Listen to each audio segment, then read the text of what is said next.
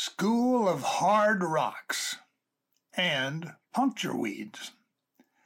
Our school was named after Chief Peteetneet, leader of a Native American tribe who roamed the valley before the white settlers crowded them out. The teachers didn't tell us much about the chief or how having his name on our old three story red sandstone and yellow brick school would inspire our educational efforts. He made at least once one contribution. We learned to spell a very long word very early in our academic careers. It was like spelling Mississippi, in which you just keep tossing in IS, IS, and SS's until it looks about right. With Peteetneet, you just keep adding E's and an occasional T until it comes, seems about long enough. P E T E E T N E E T. That's how it goes.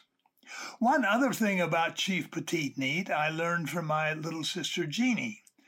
After he was buried, his ghost took up residence in the girls' bathroom in the basement of the school. Jeannie knew that because the first time, which was also the last time she ventured, ventured down there as a kindergartner, Chief Peteetneet was lurking around somewhere, banging on the steam pipes of the old radiators.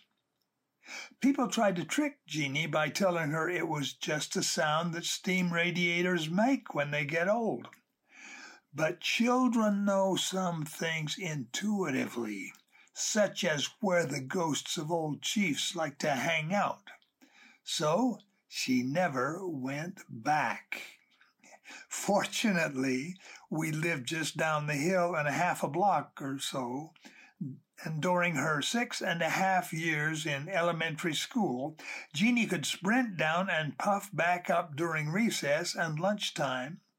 She got wonderful uh, aerobic workouts, but her uh, kidneys suffered some strain. Our school had some playground facilities you don't see anymore. One was the hill on which it stood. If you kicked the kickball too hard, that was it for recess. It rolled halfway to the city drugstore downtown, and by the time you fetched it, the designated bell carrier was ringing the bell. That was a great honor, incidentally, to be chosen to circle the school, ringing the large hand bell at the beginning of the day and the end of recess or lunch hour. You could be the scruffiest, nerdiest, littlest kid in the school, but for a moment, everybody paid attention to, attention to you, although they hated your message. Our playground was built of rocks and gravel and landscaped in puncture weeds. Balls and bike tires didn't survive on it, but we did somehow. We boys played a sort of football.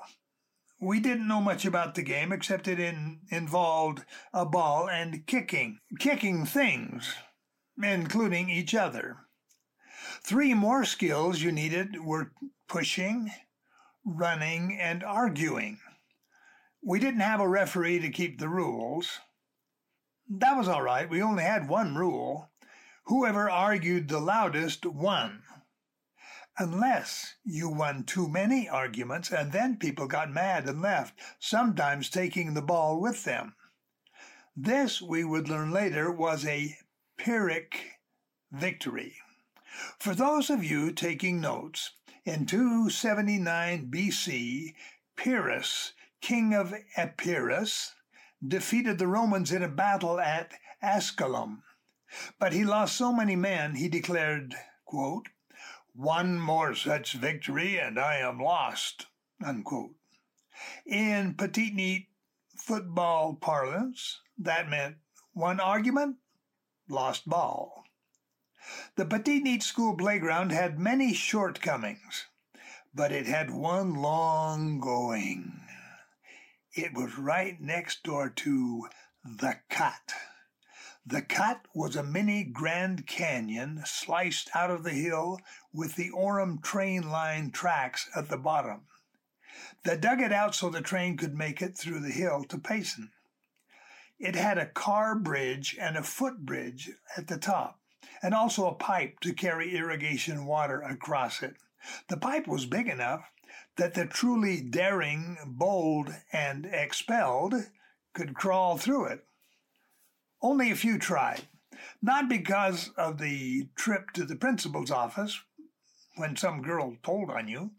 It was the spiders and snakes waiting inside the dark pipe that kept us out. But the cut and the train tracks, that was another matter.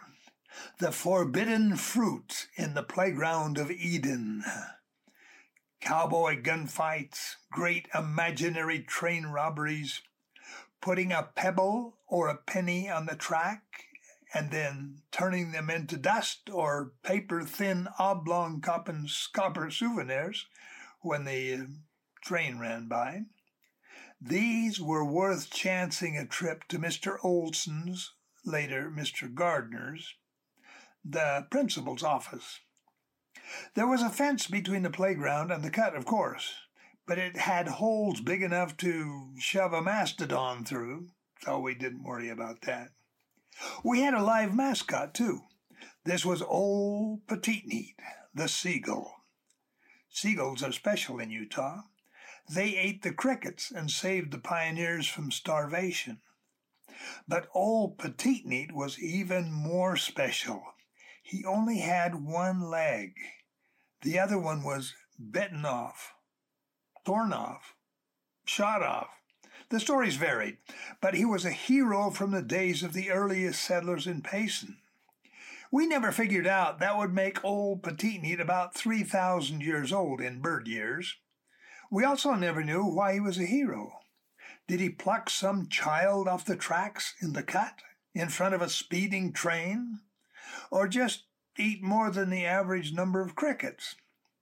But we did know that if you went out at lunchtime and held up a piece of white Wonder Bread with tuna fish out of your lunch sack, or one you borrowed from your friend because you're you only lived down the hill and half a block away, and so your mother made you come home for lunch.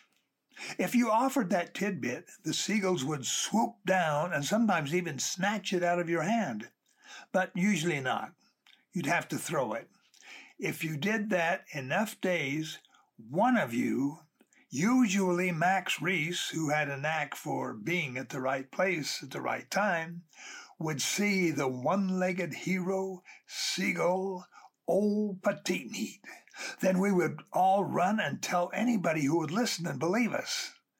Uh, this was not a large number of people.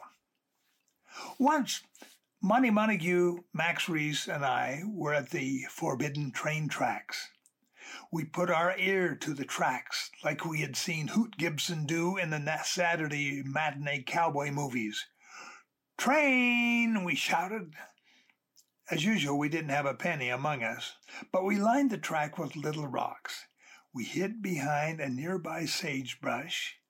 Uh, sagebrush was another part of the, of the landscaping at Peteetneet. And around the bend came not a train, but a little putt putt cart with three track maintenance men aboard.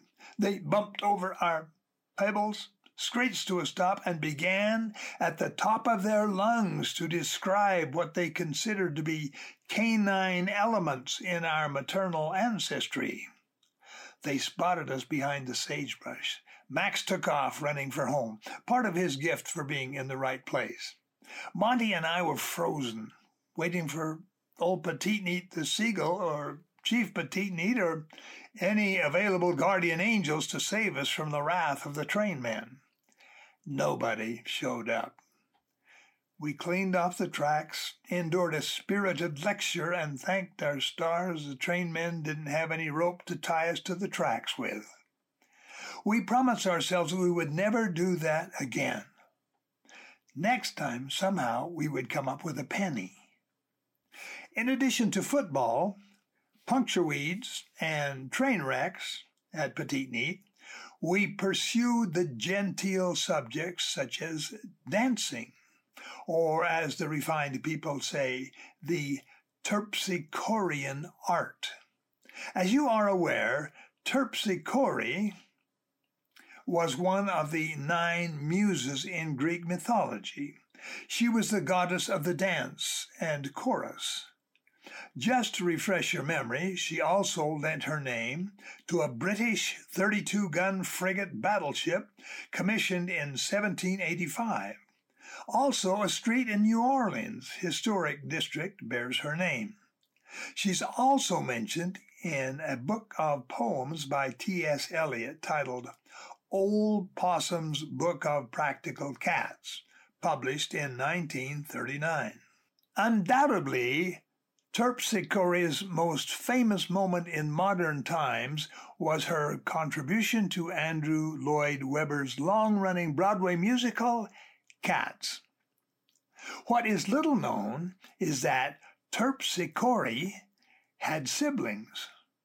Of course, being from a litter, they included Tripsichore, her clumsy, untalented twin, and her youngest brother, the shame of the litter, stumble bum Stumblebumsichore, the heavy footed Greek god, of mashed toes in the dance. These last two of the Sichore family are lesser known because they are products of my imagination but my dancing skills descend directly from them.